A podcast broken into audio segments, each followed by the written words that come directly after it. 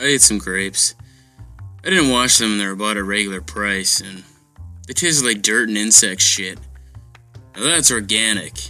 I don't care if it doesn't say organic on the package. You taste an insect shit, you know it's real, man.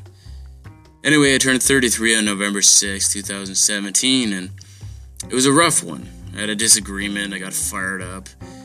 It was just a tense birthday, you know? So I thought to expand and relax my mind, I'd try some meditation, you know, and I actually took it seriously. I felt peace and, you know, more enlightened, and when I was finished, my friend who had shown me the way, he asked me how I felt, and I replied without thinking, I kind of want to plant a house or build a tree. And they were shocked, and they're like, oh my god, good for you. You've already reached nirvana. I'm kidding. I'm kidding. What I really did was, um, I felt for the month of my birthday. I decided to make uh, November no meat November. Uh, make November a meat free one and do a 30 day challenge by becoming a uh, temporary vegetarian. And uh, I kept a log to note my progress and accomplishments, and I reported to a uh, vegetarian officer, or VO as they're called in the biz. And, uh, you know, I just, I'm to share this vocally with you. The entries as my um, no meat uh, month went along. Uh, November the 1st, 2017, day one. Woke up today feeling fired up and ready to conquer this meat free month. Had a great breakfast of bacon and eggs with a nice cold glass of milk. So far, so good. Later that day, met with my VO and they informed me that bacon is a meat and I violated my conditions. I did not know that meat was bacon. You know, I didn't know bacon was considered a meat, but sure enough, Google confirmed it.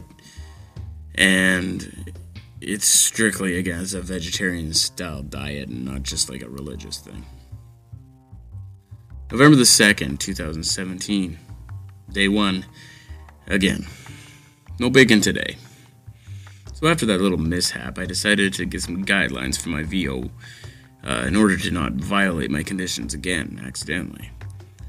When I arrived, I found to be in possession of beef jerky on my person, and even though I was not eating it, I was found guilty of possession of contraband. And after my plea of not guilty, I was found guilty and sentenced to yet again start over. November the 3rd, 2017.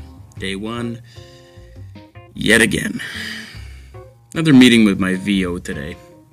I got the guidelines and it says in them that I'm allowed to eat fish. Seems like an okay alternative to meat, so I'll try it out tomorrow and I'll see how it goes. So, finally, day one, meat free. November 4th, 2017, day two. Another day meat free. It's not as hard as I imagined. Did some fishing, which was relaxing, and even caught a huge one, which I later fried up and ate. Plus, I have some left over for a couple more meals. Score. November 5th, 2017, day 3. Meat free again.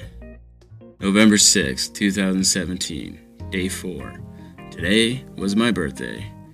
Pepperoni pizza. And apparently, pepperoni is a no no. This vegetarian lifestyle sure is sticky about its rules. November 7th, 2017, day 1 returns. I visited my VO who said he heard about my fishing trip and it was in a violation of my conditions because I took a pig, put it in a pool, and used a huge rod with an apple on a hook to catch it. Turns out just because something is in water doesn't make it a fish by default. Well, sue me. Anyway, I've been dismissed from this challenge due to my multiple violations and I have failed. But maybe next year they could be a little clearer on what is meat and what isn't. My VO was a fascist, anyways. Point is, I tried.